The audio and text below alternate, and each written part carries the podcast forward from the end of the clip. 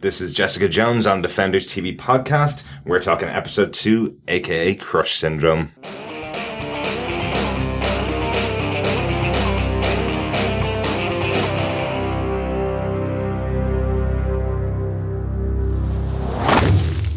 Welcome back, Defenders. This is Defenders TV podcast episode 32. We're talking about aka Crush Syndrome, the second episode of Jessica Jones. I'm Derek, one of your hosts. Hi, I'm John, one of your other hosts. Howdy, I'm Chris, the third and final host. Yeah, welcome back, guys. We're into uh, into our second episode of our run through Jessica Jones. Uh, just want to start out by saying thanks to uh, Mississippi McDonald for our new theme tune. Hope you guys are enjoying it. Uh, that's our new theme tune for our Jessica Jones podcast. Uh, yeah, really good of him to. Yeah, to thank that. you so much, uh, Oliver, for for doing that work. It's really appreciated. Uh, If anyone wants to uh, check out Mississippi McDonald, if anyone loves the blues, then check it, his website out. The address is in the notes to uh, our podcast on our website. So it's MississippiMcDonald.com. Just check that out if you are a fan of the blues. Yeah, and we also want to say thanks to Flickering Myth Podcast Network, which we've uh, which are now sharing our episodes. So you should be getting your episodes over there. Guys, what did you think of episode two of Jessica Jones? I loved it. I thought it was a really, really good development and progression on from episode one. Um, and a few things that I certainly wasn't expecting. And in particular, like, wow. I mean, abs central, um, you know, angle grinder central. You know, there's not many men that can do that. Not even Marky Mark in his heyday. Chris. Uh, I again, I, I'm actually now. I, I'm, I'm still loving the show um, as a series to date. Um, it's I, I'm I'm questioning myself: is it going slowly, or is it just me? Um, I, I think in Daredevil we had a bit more wham bam, whereas this is a private detective show. In that, I don't think there's going to be fights every episode. I think that's just something I need to maybe temper myself with. But as a whole, I'm loving it. Yeah, yeah, really, really good so far. So if you want to follow along with all of our coverage, just make sure you subscribe to the podcast on iTunes. You can get to it easily by going to defenderstvpodcast.com slash iTunes, or you can subscribe in any other good podcast catcher for Android through Beyond Pod, Podcast Addicts, uh, Player FM, uh, or you can get us on Stitcher. And if you want to send us any feedback, just send it to feedback at defenderstvpodcast.com. We got a little bit of feedback already on the first episode of uh, Jessica Jones and our first podcast. So, um, we'll feed, we'll read that feedback out at the end of the episode. Uh, if this is your first time joining us, the way we cover our episodes is we discuss our five points that stood out to us about the episode. Uh, hopefully through that, even though there may be a little bit of crossover, we'll cover all the pieces of the episode that we feel are important or stood out to us. And then at the end, we decide whether we defend the episode or not. AKA Crush Syndrome, the second episode was directed by S.J. Clarkson and written by Micah Schraft. Uh, John, do you want to give us the synopsis for this episode? Yes. Jessica Jones resolves to prove Hope innocent of her parents' brutal murder as she tries to enlist a skeptical Jeri Hogarth to be Hope's legal counsel. Jessica also begins to explore her own troubled past to find answers to help Hope. At the same time, her one night stand with local barman Luke Cage starts to get complicated, as he's told he was just another case for alias investigations, and both of them begin to suspect that each other is not what they outwardly appear to be.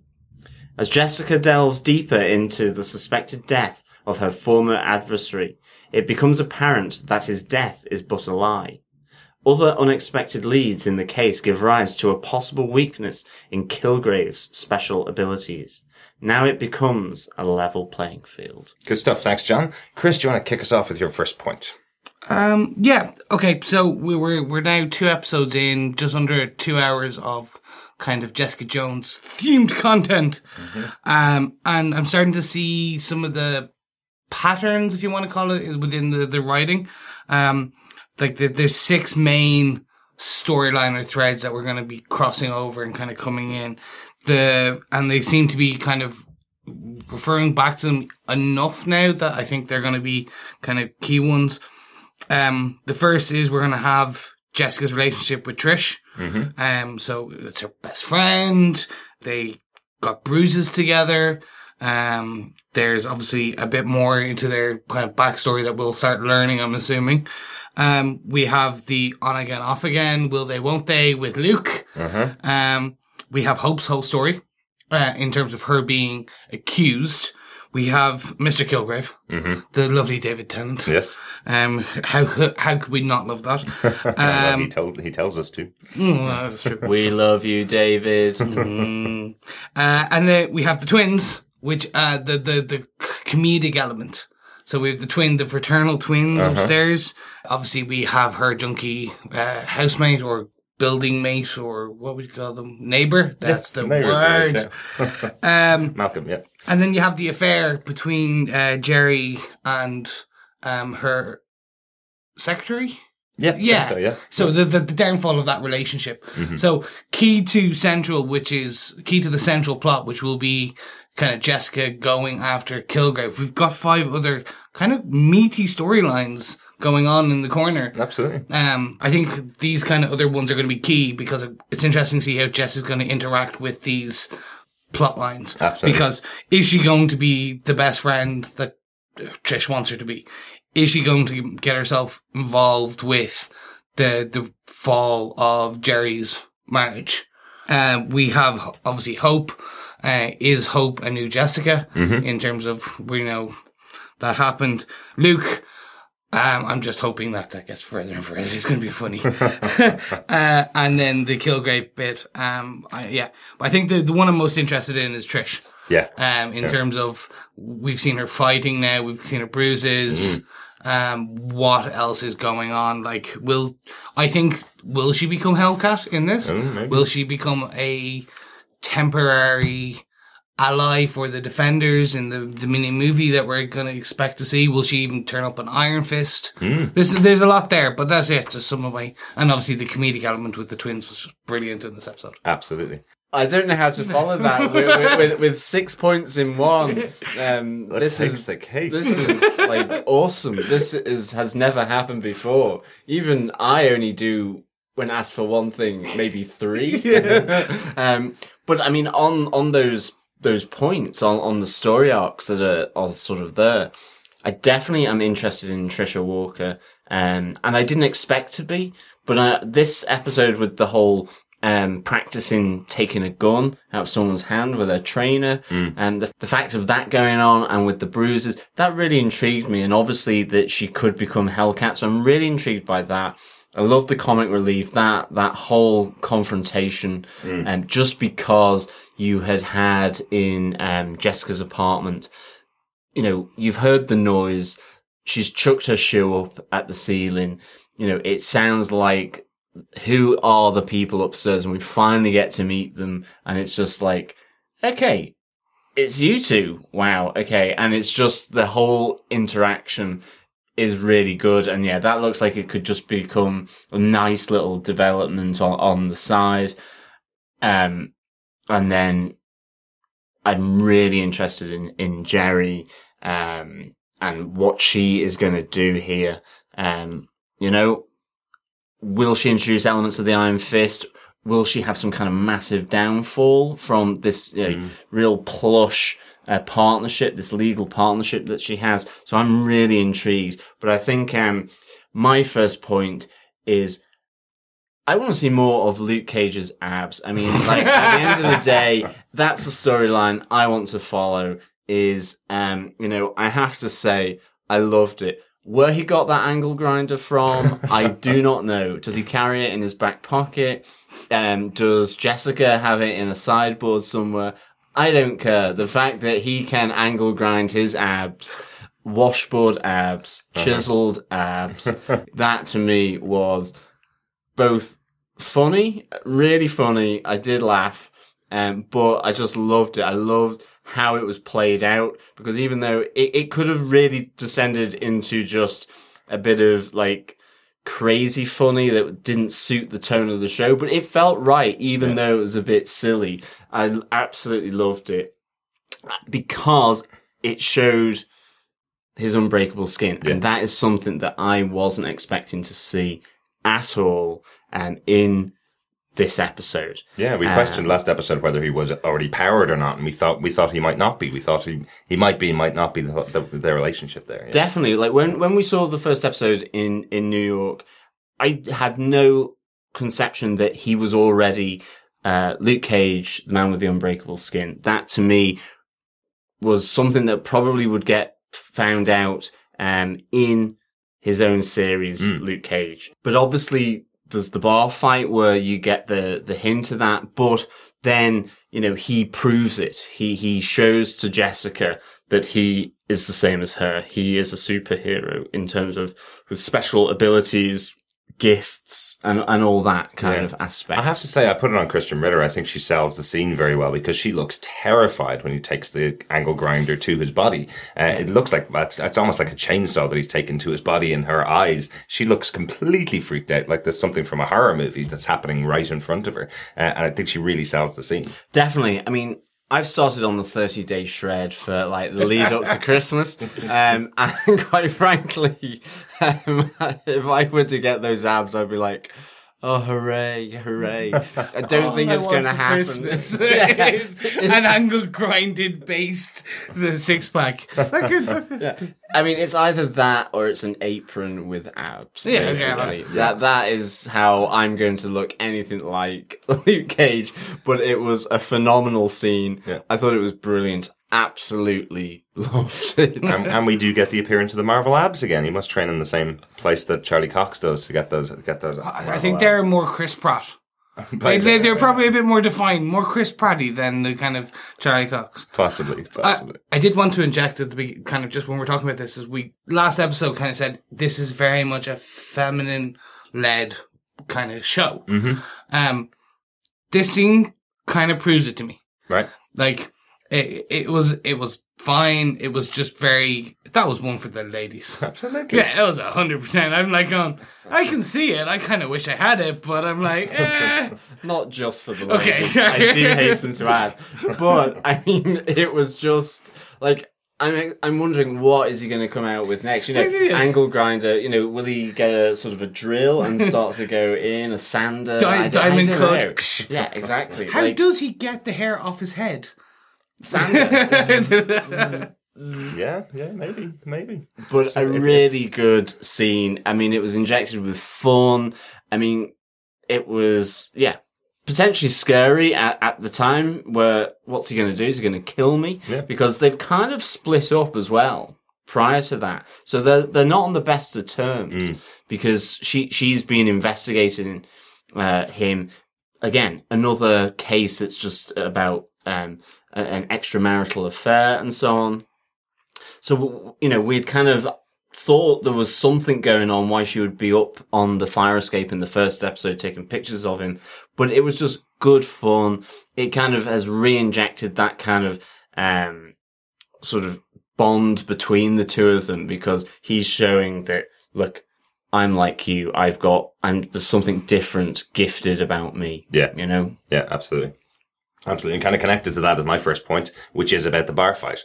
Uh, I think this was fantastic. I really, really enjoyed it because we get to see a super powered Luke Cage and a super powered Jessica Jones going up against a group of rugby lads, wasn't it? Yeah. Um, that was really What good. what what a group of eight rugby lads are doing in the middle of Hell's Kitchen? Yeah. I'm a bit. Uh, I did think it was a weird choice to have to have some people that were playing rugby uh, in New York. You'd assume it'd be American football, wouldn't it? Uh, but it's a rugby team that are the, uh, the And guys it's are going to rugby attack them. league as well. Yeah, yeah, it's yeah. not rugby union.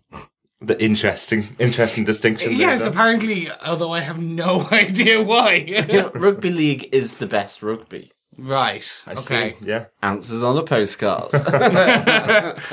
Hashtag John was wrong. you know, But yeah, this was fantastic to actually see Luke go up against some pretty big looking guys. You know, as Jessica's looking in through the window, she sees six or seven guys staring him down and jumping on his back essentially, and he just throws them off. Uh, we get him cracked over the head with a gla- with a, with a bottle essentially and stabbed in the skin and the bottle doesn't pierce, which is the first Yeah. realization that he has got the unbreakable skin. It's fantastic. And I love the fact that he doesn't even turn around when people are hitting him. He doesn't even make any reaction sometimes when he's getting hit by some of these guys. that was something I absolutely love from it. His expression is one of, look, lads, just just don't, don't even try. And then he's kind of like flicking people into the bar. He's kind of rolling his eyes. I mean, you, you kind of want him to just prop up against the bar, maybe do a yawn as he's like flicking Yeah. these, these rugby guys, uh, away. Um, and it's really good. Plus, then he's got one eye on Jessica, seeing what she's doing. And it's just, it's a really great scene. And yeah, like connected in with the abs, it is just that, okay, he does have the unbreakable skin. Excellent. I, I just wasn't expecting that. For me, that was just sheer delight seeing uh, his unbreakable skin. Absolutely, and as well seeing Jessica, I mean, her, her fighting ability as well. So she's not just not just strong and powerful; she can also throw people around pretty pretty One-handed. one handedly. That that's fantastic. Another great shot where she picks up a guy and throws him over the bar like he's nothing. Uh, brilliant. Although she did superpower kick a guy between the legs. Oh, yeah, Yeah, that kind of made me go, ooh, okay, right. You were super strong, and that, that's kind of that guy got up though. I'm like, what, how is she pulling her kicks? She must be. She must be. I think that now that was the bit when you saw you saw Luke getting kind of smashed over the head. He was looking and he didn't care.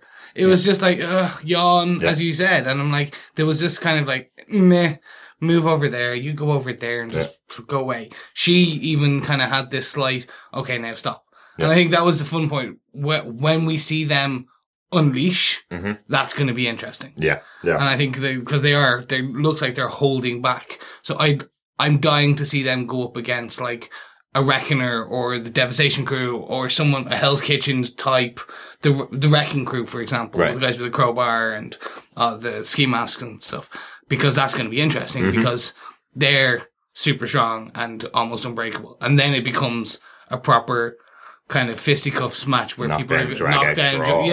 yeah. Like basically, what I want is a superhero powered hallway corridor scene Mm-hmm. from Daredevil.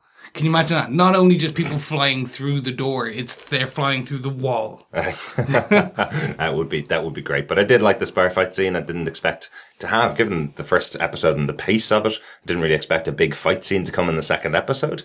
Um, they did it with Daredevil. That's how they closed out the second episode of Daredevil was the big fight scene essentially, and that's the center of it. The show feels different. It doesn't feel like it's going to have that many huge fight sequences in it. It feels much more cerebral. Uh, so just to have this this scene to show off the powers of the two characters, that was great. No, absolutely. And I think like Chris made a really good point when we were watching it about how um, Jessica seemed to be damaging the bar more than, than Luke did. Yeah. And the fact that you had in the first episode this idea that she deduces from speaking with Luke that, you know, if someone did start to break up the bar, then you'd get mad and you would probably throw them out or punch them or something. So it was really interesting to kind of see that happen. Um, and again, it was also just the context was about their relationship. You know, she's the, she's, she's coming to help him because uh, she's just had a visit from Gina, the, the woman who he's been seeing and he doesn't know is married. She's told him that her husband's about to, to head down and she's trying to make up for the fact that, you know, he was pretty annoyed at her for being just a case. Yeah. So I really like that kind of context to the bar fight as well. I thought that was really, really sweet. Absolutely. And it closes out again with some free booze. Um, free shots for all, as Luke says. So uh, he likes giving out the free booze, doesn't he? Absolutely. I want to drink in Luke's. Absolutely. Uh, Chris, do you want to give us your second point? It kind of continues on. It just actually, yeah, Luke as a whole, um, I was very, very, very happy to see him powered. Um, but we did see a previously we we had asked that photo within the um in the cupboard with Jessica. Who was that? Is it a sister? Is it? We we still don't know. But then we see in the hospital a, a name which I'm pretty sure was the same girl uh, from the bus crash. Yeah. and that turns out to be Reva Connors with the name on it. So um, some of our eagle-eyed kind of internet accessed listeners can do a quick search on that. Within in 1972, in the first uh, Luke Cage Hero for Hire number one, Reva Connors is um, Luke Cage's partner, Right. not superhero partner. I mean re- relationship, romantic partner. Right, right. Uh, I don't think they're married or anything. So that d- leaves me now more speculation. Okay, we've got a girlfriend, a dead girlfriend, a dead wife, a dead something Right. situation kind of coming on here. But they're being truthful. The truthful kind of to the core stories. It looks like we're going to get the, the alias, um, kind of storylines from Jessica Jones by Bendis. They're not going for a more soft core version. We think we're going to get that. And I think I'm pretty sure now. And then it's also they're being truthful to Luke Cage's kind of origin stories. Yeah, yeah. Um. So how? So he. Okay. Hopefully we won't get the afro with the bracelet across or the, the headband. Although it could be. Imagine we get this amazing Halloween photo in his house somewhere of him dressed up in the yellow with the headband uh, with a big fro. Be amazing. I wouldn't like to be the guy that, that asks him even to try on that costume.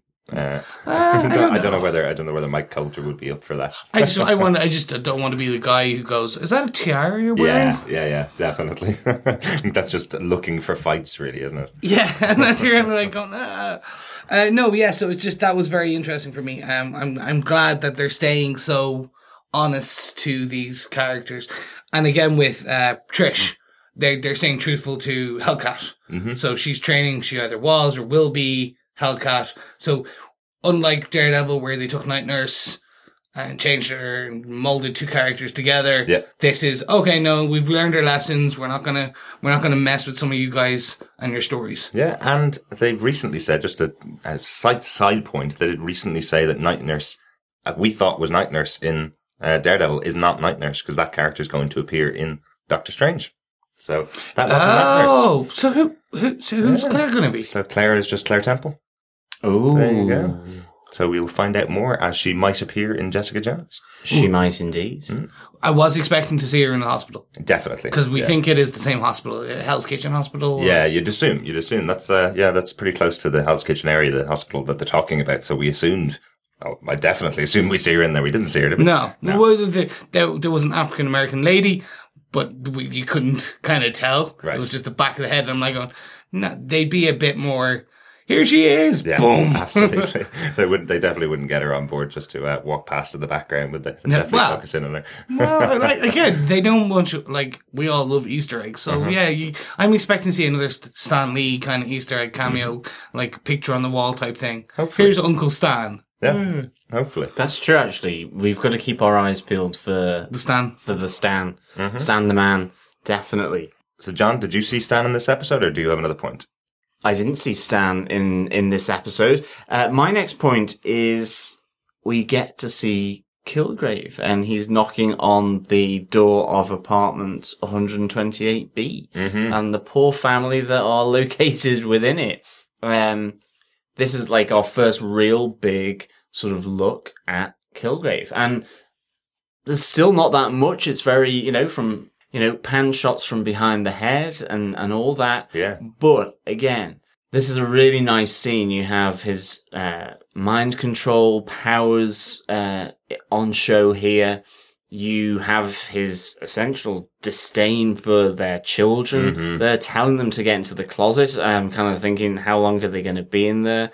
Um, you just see him taking over that family apartment, Yeah. sitting down to enjoy their meal, um, kind of cleaning a knife, a pretty brutal looking knife. Whether these people are going to survive is something to, um, to, to speculate on, but Yeah. you know, this was a really good little introduction just to, just to see him. It was great to see him there. Um, you know, we have that, that purple aspect again on the subway, uh, with Jessica Jones where he's bleeding into her thoughts. Really good, but it's great to see him then in the flesh, in person, doing his thing, uh, in kind of real time, Yeah, I suppose. Yeah, it's the first time we've seen him in real time. I think I mentioned last episode, everything that we saw of him was all in flashback. It was all people describing what his powers were like or giving uh, elements of what he'd done in the past. This is a really creepy scene where he goes in, he sits down for dinner, as you say,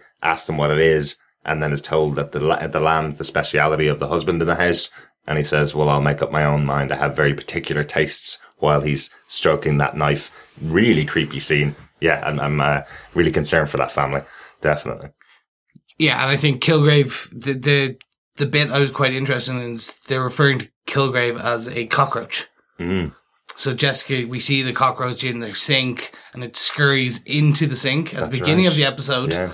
Where, uh, so obviously getting into the pipes, the inner workings down into the mind. And at the end of the episode, when she's kind of embattled herself to, oh, I can fight him, he, the cockroach comes up and she squishes it. Yeah. So I'm like, oh, that's a nice metaphor. Yeah. That was quite clever. Yeah, it was really well, really well done, wasn't it? Yeah. Oh, and the kidneys? How badly damaged is he going to be? Or how badly, we know so now the kidneys are, his kidneys were shot. Mm-hmm. Um, but Crushed. crushed, crushed, crushed syndrome. Oh, Yes. Crushed syndrome kidneys or crushed kidney syndrome. There you go. Um, but yeah, no, so that bus kind of, and that was a bit of like, oh, I wasn't expecting that. Yeah. I was expecting, okay, that's how he died. Uh, that's, you'd expect a bit more. So I'm wondering, is there an element where we'll see a bit more scar, scarification, um, something? Will they mar the beautiful Da- David Tennant's face so that he's not recognizable? Well, isn't it interesting that he convinced someone to replace the kidneys for him, and that's that's the whole thing. He wouldn't he wouldn't accept the fact that he would be able to live with the one kidney he had. He wanted to get both of them replaced for perfectly brand new kidneys. So he's obviously quite a uh, quite a sensitive person. Knowing that he can tell anybody to do whatever he wants them to do is uh, very important to his character. Yeah, no, I, I like. I actually really liked that scene with the bus, um, because the the way it was, maybe it was just the way the CGI was done, but it it looked like in trying to get out of the way of it, he had tried to control the mind of the driver to Yeah. to avoid him. But then in doing so, it tipped the bus over and then he got knocked, um, and chucked out of, out of frame of the camera. But I really liked that, that, that scene. And, and you also then see the fact that Jessica is in some way able to resist his control. Yeah. Um, presumably down to her own superpowers, maybe. Yeah, Or- it, I, I wrote down exactly the same point, but it looked to me as if Jessica was not only just resisting it, it looked like she was walking in front of the bus to kill herself. It looked like she was going to commit suicide. And that's why he was calling her back, essentially. And then he made the bus flip, knocking him over. That's, that's the way I took the scene. Yeah, really interesting. Really, uh, really looking forward to seeing a bit more of, uh, of Kilgrave, but a great scene, definitely. Derek, uh, what's your next point? Uh, my next point is just part of the subway scene, uh, which I just thought was a really well filmed scene and really well put together uh, piece where Jessica's sitting on her own on one side of the subway looking around at all the couples and all the people around her. It's just such a well put together scene because it shows you how distant she feels to the rest of the people. In a city like New York, which is cramped enough with millions of people around her, you can really feel the isolation of this character. She's sitting on her own watching. Um, there's a couple on, on one end. There's an, uh, some old friends clearly who are sitting beside each other, talking the whole time to each other. I really like the scene and, and the placement of it. And during that scene, essentially, in comes Kilgrave to give her another wake up call. And she smashes the window of the sub- subway, distancing herself further from all the people around her who wouldn't have even noticed her if it wasn't for this Kilgrave hanging over her head. No, absolutely. Again, it's it's just a really great scene where it goes purple, Uh, like all of a sudden out of out of the blue. Pardon the color change there. Um, you know, it really does just.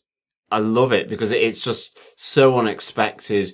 Like, um, part of me was thinking, is she going to see him here or something? But it is just literally this kind of this this memory lapse. Like, it's almost like she loses concentration, and that's when he comes in Yeah. and it's kind of unexpected all the time. And I, I just think that's really, uh, really cool way of doing it. And of course, everyone then looking at her going, why she just done that? And you know, there's the big smashed kind of cracked window of, of the, the, the metro train. Yeah, yeah, absolutely. And on that point, I'm starting to wonder, is this the PTSD or is he actually following her? Is he, cause she said there was a, there was a distance thing. Yeah. Um, so is it he actually talking to her? Is he whispering to her in her mind? Um, cause I don't, I don't fully understand the powers just yet. Does he have to vocalize it? Yeah. Can he project with his mind?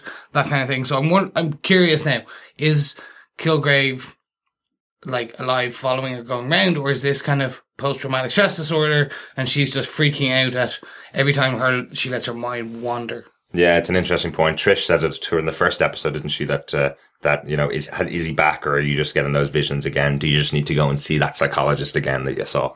Um, yeah, I thought that was thought that was quite interesting, definitely. Yeah. And I think she also says to Hope that, you know, it it will begin to fade. I think that was from the first episode. Yeah. So maybe these are just kind of like really distant, really kind of just at this stage echoey at remnants of, of what he did to her, but maybe still have a, a, a force uh, that that knocks her each time that she gets them. So Yeah. yeah. no, that's really interesting actually to see. Is it just in her mind and this PTSD, or is it actually him back alive and there? Like he is alive and he's there, but is he able to like project towards her in that way? Yeah. Is it kind of once he's made the connection at some point, he's always maybe got that kind of line into um, the person who is affected? Yeah. That that would be really interesting. Yeah, absolutely.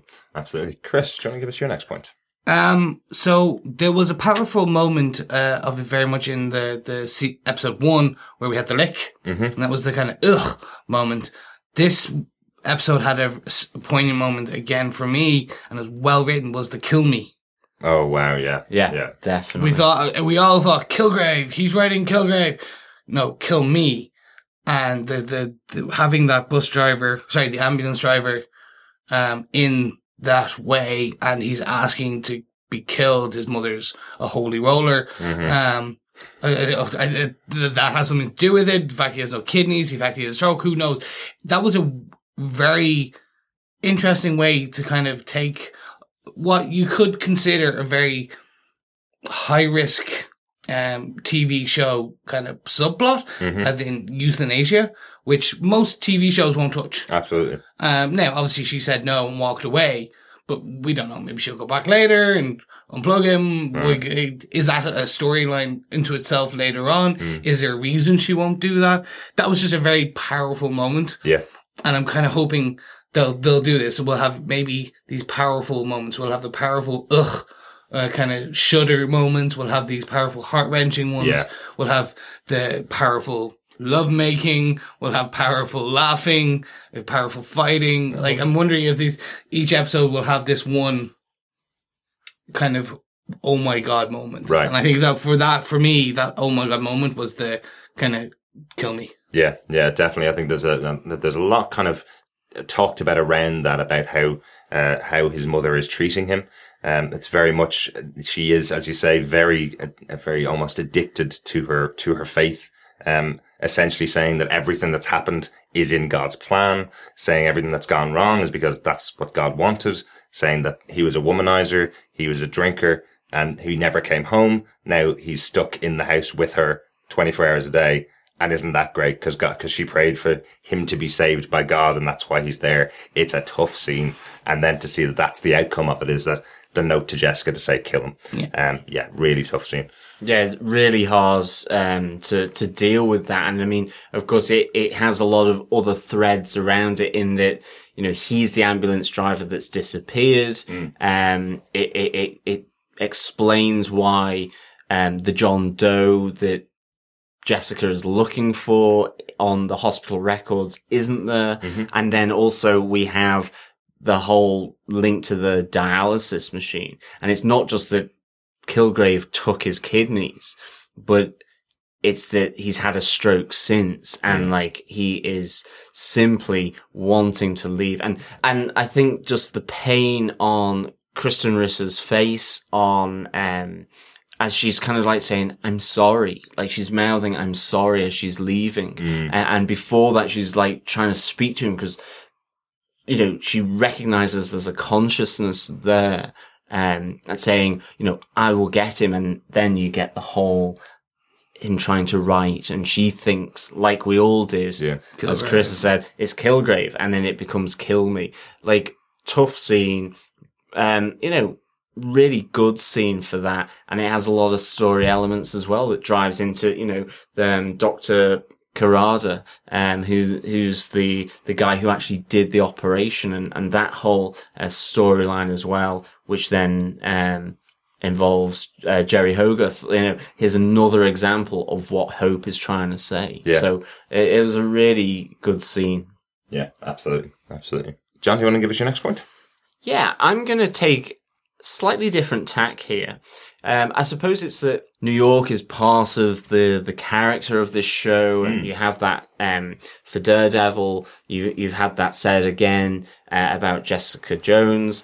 Um, it's also been said, say for for Gotham on uh, the podcast that we do, um, Gotham TV podcast, and that the plug. plug plug plug plug plug um but that all you know that the city is a character in it. I think as well i just want to say i think jessica jones's apartment door is also uh, this character in it. You know we see it in the first episode with someone being flung through it. And now in this episode trisha is trying to make jessica safe. And she's trying to get it replaced. And there's a great scene where she again thinks that someone has broken into the apartment. I was there thinking it was Malcolm again had wandered in, and instead, um, you know, and the poor guy who's been asked to come and put in the alias investigations window, replace the broken one, is flung through the air, is like essentially going to be hospitalized. And I just thought it was a really good kind of, um, you know, false alarm. But again, it was all around the door, and I really thought this was interesting. Yeah, yeah. Um, and I'm wondering as well now whether the door is going to crop up in future episodes because it, it really seems to be taking a life of its own. I mean, even just the fact that every time she closes, the hinges drop and, you know, it's not level. It's just, it's just a nice thing because it's kind of so iconic from, from the comics. Um, you know, we talked about it in the, the first podcast about the guy being flung through. So it'd be interesting to see, but I, that was, that was just a nice little touch for me, actually. Absolutely. I wonder if it's if it's kind of like the uh, Nelson and Murdoch attorneys at law sign, which was quite a big uh, talking point during the episodes of Daredevil, where you know it, it symbolized that they now had their own uh, their own working practice. It symbolized the breakup of their relationship. So is this door that kind of symbol between, particularly between Trish and Jessica for this episode? Absolutely. Yeah. I still wish I had said avocados at law.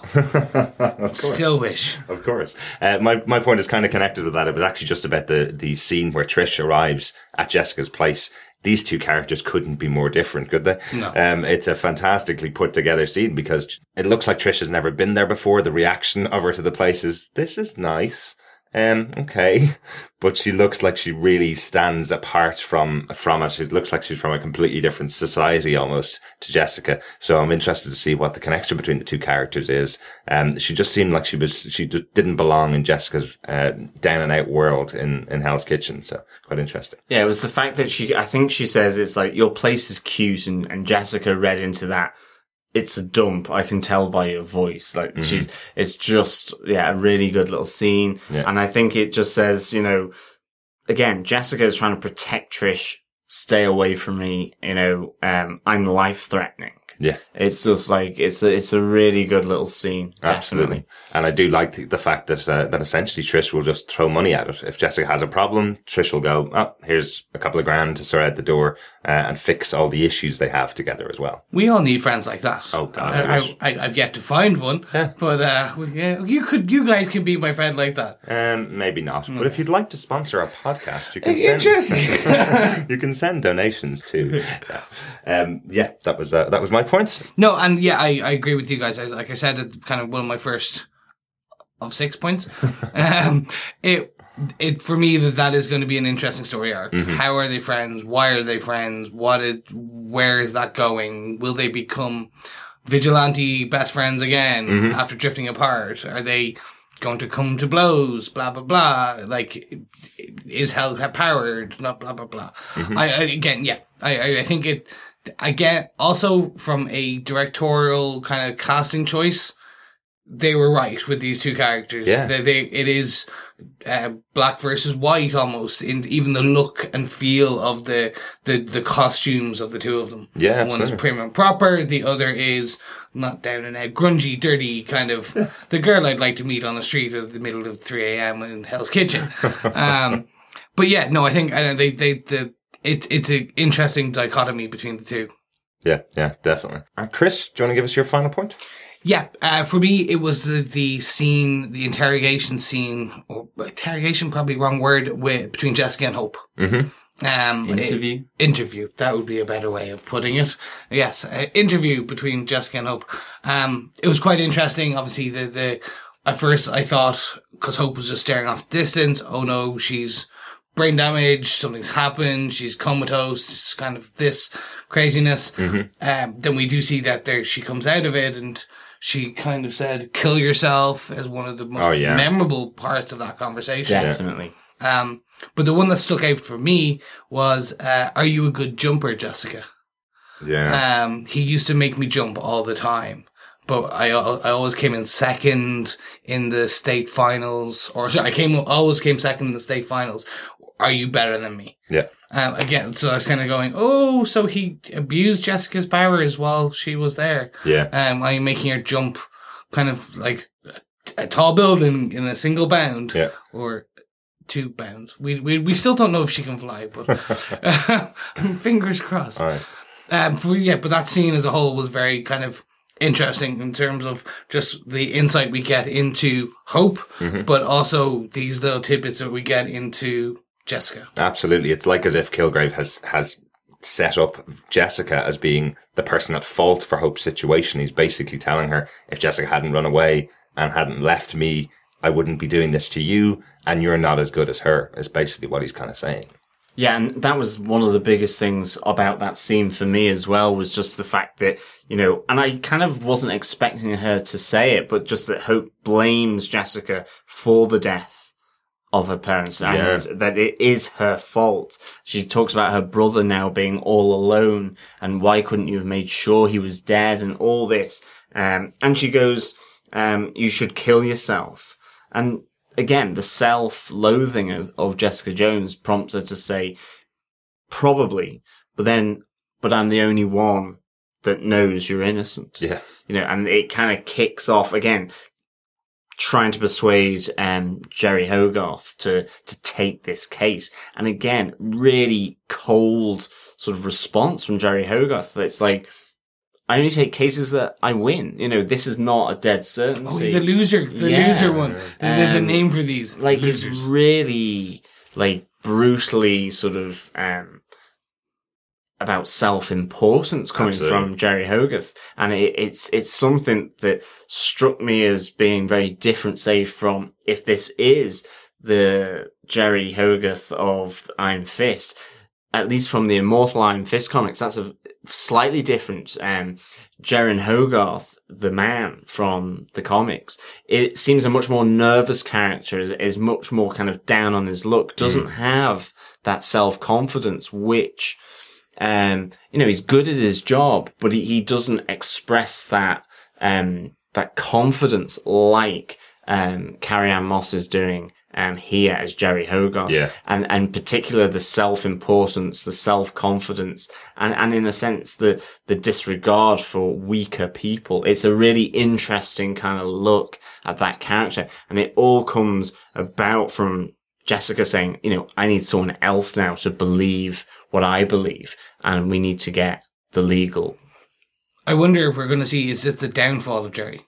Maybe. So like she was a high flying lawyer. Hmm. Um, by the end of Jessica Jones series one, she's down on her luck. She doesn't trust herself. She's more, she's more kind of retrospective, inflective, and then that's where it slots into the Exactly. band in Maybe. the Yeah. organization. Yeah, maybe, maybe good, good point. Um, I did also like the, uh, the, uh, the scene itself where Jessica's talking to Jeri and telling her, I'll owe you a favor if you do this for me.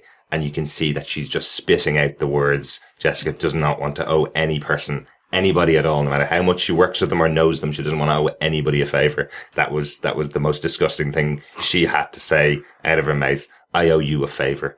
Uh, fantastic moment. Really, really good. Um, John, do you have a final point? I do, and it is Kilgrave's weakness.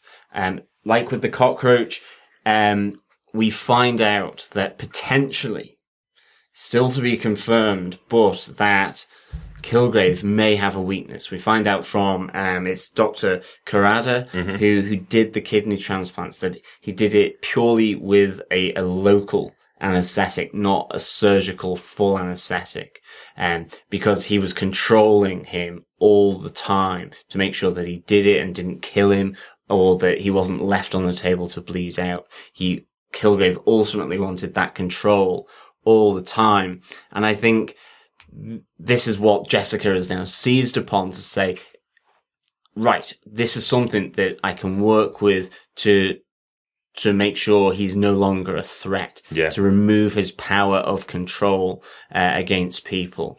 And I love then right at the end where she says, you know, he knew my weakness, which is sometimes I care about people that I actually give a damn. Uh, now I know yours. You know, it's kind of this, I've said in the synopsis, the, the playing field's been leveled. Uh, she knows his. He always knew what hers was, and that's what he tapped into. And now she, she's got this potential, uh, weapon or, or, uh, means of maybe bringing him down. Yeah, definitely, because it feels like there would, there would be nothing that would take down somebody that all he has to do is speak to you and he can control your mind, you know? Cotton bud or wax in the ears. There you go. Yeah, I like see? it. I like it. Uh, just get some headphones on, you know? Yeah. Uh, yeah. Uh, really good. So, Derek, have you got a final point for us here? Um, I don't really, because most of the points have been taken. Oh, okay, um, good. I did want to just talk about the neighbours, uh, actually, again, because uh, I really did enjoy that scene. I thought that was a hilarious moment, but we have talked about uh, pretty much most of my points uh, throughout this discussion. But, but, but, the wyverns. I know, hilarious. That was, Uh, I was not expecting that. Yeah. Pick up some pans. And he was like, what? what? That makes no, ah. and I certainly wasn't expecting the neighbours to be uh, to be twins. Wasn't expecting them Fraternal twins. Yeah, that's uh, that was a bit that was a bit crazy. Um, but these are interesting characters, and it seems like to them, Jessica is the bitch in the apartment below, essentially. So, uh, Bitch in apartment 23. Yeah, so I wanna Please, check- we need to check I the wanna check the apartment number of the number. apartment. Yeah, Yeah. definitely. I thought that was a, a fun little moment. So yeah, with these neighbours upstairs and with Malcolm in the building, it's a really interesting building to live in. It just kind of shows you what the neighbourhood of Hell's Kitchen is like and the kind of people that live there. You know, she's clearly down her luck, not got much money, and has her little office in the middle of an apartment block with these kind of neighbours around her. So kind of an interesting location. Yeah, it's, it's one of those things where you think if Wilson Fisk wasn't in prison, he would probably be trying to tear down um, that apartment block Yeah. to, to save his city. Very true. Really, you know, it's um, but it is the, the, the a nice little kooky element I think to this, and yeah, like the the white Y fronts um was not expecting that. I love how like there's this random argument going on about cordon bleu, and it It's was French, just, John. yeah, it's just like really, really like just weird. And it's like she just, she grabs the woman by the, the throat and just like Lifts her up. lifts her up and tells her, you know, shut up uh, and get a life. Yeah. Uh, I love it. Really like it. Really, really good. Really, really good. Uh, is that all the points we everybody has? Uh, that's everything for this one, I think. That's everything. Yeah. Uh, Chris, do you defend this episode? I do. Uh, yep, yep, no, and yeah. so that was a yes, yep, no, no, yeah, yeah. Excellent. So there was a part in between apparently I didn't like, but uh, no, I did. No, I very much enjoyed it. And again, I'm holding out hope that this is going to be a continued up and up trajectory for each episode. We don't get any fillers, um, based on Daredevil. We may get one or two, but um, yeah, no, I'm ho- holding out hope. Excellent. Excellent. Uh, John, do you defend this episode? Yes, I do. I defend this episode as much as I did last time. I'm going to give it again 4.5 bags of dicks uh, out of 5. Private dicks. Private dicks, of course. Um, yeah, this was, again, another great episode. You know, it is much more of a slow burner than, I think, Daredevil. Um, but I loved the introduction of Kilgrave for real this time. For me, I absolutely loved the introduction of Kilgrave in person this time, actually menacing that poor family in, in the apartment. I thought the bar fight and the lead up to that, um, with kind of the split, I suppose, between, um, Luke Cage and Jessica was really good. The fact that we got Luke Cage and his unbreakable skin, that to me was the most, um, unexpected part of this, which I just absolutely enjoyed when it happened in the bar. And then when he brought the angle grinder to those abs, Right. I mean, it was just sheer wonder, really. um, great, uh, writing. I love then the two sort of poignant moments here, um, with hope at the start. Um, and obviously with the ambulance driver, Jack Denton, you know, really poignant, really quite sad, quite tough scenes uh, to do, but just how they all carried on the story from that central hub both through um, Jeri Hogarth's sort of involvement now within Hope's case, and also then for Jessica tracking down um, Dr. Carrada uh, in order to find then this weakness um, of Kilgraves that gives Jessica and of course ourselves as the audience hope that this guy who does seemingly have this absolutely impenetrable skill and power can have a weakness that can be used against him to take him down. So I loved it. I thought it was really, really good. Yeah, definitely. Derek, do you defend this episode of Jessica Jones? Absolutely, yeah. For all the points you've said, I, I think the opening scene with uh, with Hope is a really tough scene to watch, and it really shows you what Jessica could have become if she never got away from Kilgrave. Um, it's really interesting to show that other side. Uh, Jessica's a tough character, um, but you can see how brittle she is underneath it all, and the exterior that she has, and just her having that scene of her sitting in a room with Hope, showing what um what she could have become. I thought was fantastic. The scene with uh, in the bar, the bar fight absolutely brilliant. Again, showing the parallel between her and another superpowered being or superpowered character. Um, really interesting to see those, those parallels for Jessica. And again, loads of other stuff going on in this episode, loads of stuff with the characters that I really, really enjoyed. Definitely defend this episode. Excellent. I think uh, with that, we can move on to some of the feedback that we've received.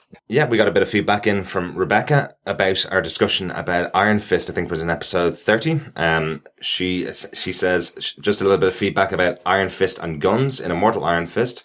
Uh, Orson Randall is an Iron Fist that uses guns, and he explains it to Danny. So I think that Danny can use guns. He just doesn't because he didn't know he could until Orson Randall explains it to him, and by that stage he's already used those powers essentially. So he doesn't use guns. So that's just to answer your question about whether you would see Danny Rand running around with uh, with pistols. Yeah, no, I, I thought he did. I thought there was some somewhere in my mind. I remembered there being guns involved, and I, I think it's more that yeah, he doesn't want to use them, and he wants to use the power of the Iron Fist. But given the circumstance, there is always the possibility that he could use a gun, or given who is the Iron Fist at that moment in time, Yeah. there could also be um, a moment where guns are a a weapon of choice. Absolutely. And Rebecca also says that Orson Randall uh, is described as having experience focusing his chi into pistols uh, and sometimes known as gun fu. There you go. I love kung fu. Kung Fu is gun awesome. fu. I like it. And in the, that in that actually the series she's mentioning, there is a, a number of mini kind of flashbacks to other previous Iron Fists as well. That's right, yeah. We had the one of the Iron Fists with uh, bow and arrow, um, who was raining fire. Um, but I think Danny's. I, I think it's better because if, if we're going to see Danny with um, uh, two a pair of shotguns and a, a bit Yeah. more Punisher esque, uh, I think it's going to be it'd be like yeah, just send Danny in. The rest of them could just take a break. Yeah. I Yeah. want to see the Iron Fist, definitely. Um, But but- Gun Fu would be good. True, but then you had the whole bending bullets thing. Remember that Oh, that yeah. the terrible movie with was Angelina Jolie and what was the other was guy? Chris Evans in that as well? No, no, No. it It was, was Wanted, wasn't it? With um, Wanted with, uh, Charles um, Xavier. Yeah, Yes. James McAvoy. James McAvoy. That's it. Yeah, Yeah, yeah. But the bending of the bullet that that's kung fu, and that's just like it just doesn't translate. I suppose they could, but not on a Netflix No. budget. uh, yeah, Yeah. Iron Fist with the chi. Right. By the fist. Thanks for that feedback, Rebecca, on uh, on Iron Fist. Uh, a little bit of feedback from Ben Rush, also on uh, the first episode and on our first podcast already. Thanks very much, Ben. Um, he he says, I will say if you, if they do that scene in Jessica Jones between her her and Kilgrave, uh, I hope that they don't go full girl with the dragon tattoo Swedish version on it. Because I think for a Marvel show that might be a step too far. Within the Dragon Tattoo films, it works, but I think the average comic book movie viewers are not ready for something that intense. So about your your point, Chris. Yeah, um, no, I, I agree, and I, I I know the scene in, the version of the film he's talking about the the non uh, Daniel Craig version. Um, I I think they can do it. Um, I think when we kind of had a brief discussion uh, post the show about that topic as well. We, uh, John brought up Game of Thrones and that Sansa Stark in the latest series, and that one that was quite controversial. That was on network te- television in the states, network mm-hmm. television across the world, and that got away with it because this you've got to remember as well that they're trying to ground Game of Thrones, a fantasy show, in reality. Yeah. and this is a superhero show which they're trying to ground in reality. And I I think showing that brutal aspect of that act and that scene in particular, I think they probably will do it. Yeah. They they they may do it. They may go the the kind of uh, Game of Thrones style on it, Mm-hmm. and they won't obviously show any uh, triple X rated um, kind of v- viewer discretion advised Right, scenes. Or they may go the completely other way, which is a flashback Mm-hmm. from her point of view in the dark, silhouetted with her crying, and it's just after, and we just told it's happened. Yeah, yeah. I think also, for example, in the first episode of Jessica Jones, you see a, a, a woman kill her parents. Well, you think you do, but you don't. You see nothing of it. You see uh, her taking a gun out of her bag as a um as the elevator door closes. You hear two shots, and the bodies are left there at the end. You've actually seen nothing, but everything implied shows you how affecting a scene can be without having to show exactly what's happened. So, um, so I think that's also a possibility. Can you imagine David Tennant closing the door, full Kilgrave mode, Mm-hmm. with Jessica on the bed, closing the door, Yeah. and then we cut to uh, purple, and then you cut to Jessica crying on the bed. Yeah. Yeah. That will be as powerful to, and you'll know, everyone will uh, know, and based on the person, person's age, experience of the world, blah, blah, blah, we will infer our own levels of emotion to that Absolutely. scene. Absolutely. Um, Yeah. And some of our listeners probably have seen uh, exactly what's happened in the future episodes, but obviously, again, we're not watching ahead. So, Yeah, and I mean, I think, I mean, I can understand uh, the comment definitely, um, but I think the show is saying that it Brian Michael Bendis and Michael Gaydos, it's it's their version of Jessica Jones of Alias that is sort of informing this show. I think it can be done where it's implied. It doesn't have to be anything explicit or or really full on. And I think as well that um, you know, in the same way that the the the head smash in in the door from Daredevil, you didn't see that happen, but you saw um, you know, Wilson Fisk repeatedly closing the door. You saw the blood on Wesley and it's it's implied. I think as well we do have to remember that Alias comics, the graphic novels, were part of Marvel Max. Mm. So they are very graphic. Yeah. they are graphic, and that's why they were Marvel Max. And so, in that sense, it wouldn't surprise me if they're if this is addressed the the scene Mhm. uh, from the comics in in the show. But again, it's how it's done, uh, and and any scene or any show that tries to address a- a- and look at the the um the way in which that brutal type of act is done has to obviously always be mindful about how they put it across and that it is um, believable, uh, sensitive, and and uh, you know makes it um, as despicable as everyone knows it to be. Yeah. So that's that's the thing, and I mean at the end of the day, you have to say that Marvel will always use good judgment from everything pretty much that you've seen. And, you know, that they do use that. So it will be interesting to see how or if potentially they do approach this. But I, I wouldn't be surprised if, if that scene, um, between Kilgrave and Jessica could be in it in some form or another. yeah. Yeah, and uh, just to kind of close, it's I think this will the scene will be in it. I think everything we've seen from Daredevil and everything we've seen in these first two episodes of Jessica Jones leads me to believe they'll do it tastefully. They'll do it in a way that's still quite emotional, quite poignant, brings across the the the uh, the reasoning and the the the experience that needs to go across with that type of terrible scene, but it will not be in a way that causes outrage per se. Um, I think what we've seen from Melissa in her writing style in the first two episodes and uh, as kind of showrunner, and then what we've seen before with uh, the the showrunner in Daredevil, and then Loeb being across kind of the MCU as a whole. This is an adult version, but I don't think it's going to be that adult. Right. Or if it will be, it will be well done.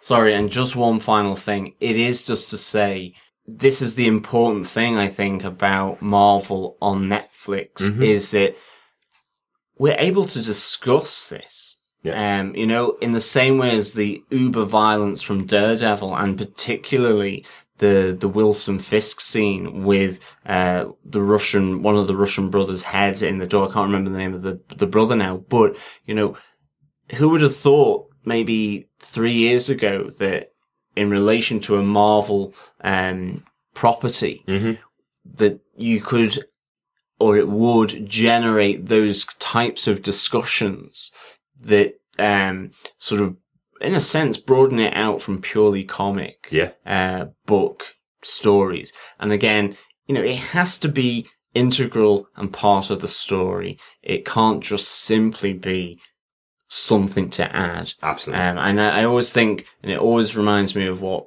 Bryan Fuller said in relation to Hannibal on, on those types of things that, you know, he did stuff that was part of the story, Mm-hmm. um, you know, and I think that's what they would do here, hopefully. Yeah. So, yeah.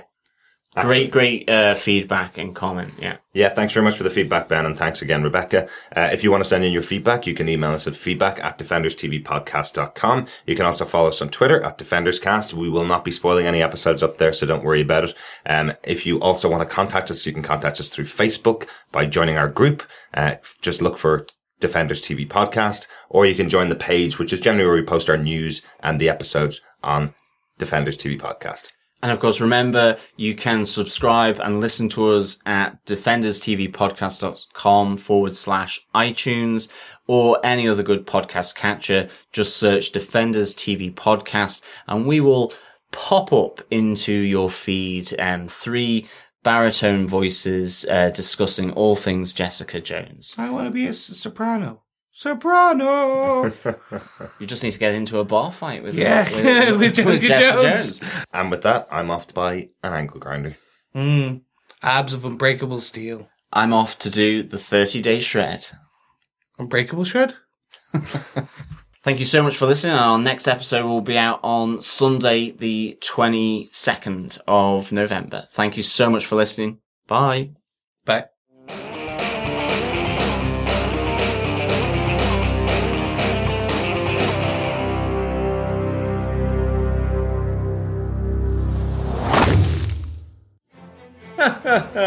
Great stuff, guys. This has been a Flickering Myth Podcast Network production. For more information, head over to flickeringmyth.com for more shows like it. Find this show in iTunes by searching for the podcast name, and head over to youtube.com forward slash flickering myth to subscribe to the Flickering Myth movie show. We'll see you on the next podcast. Take care. Bye bye.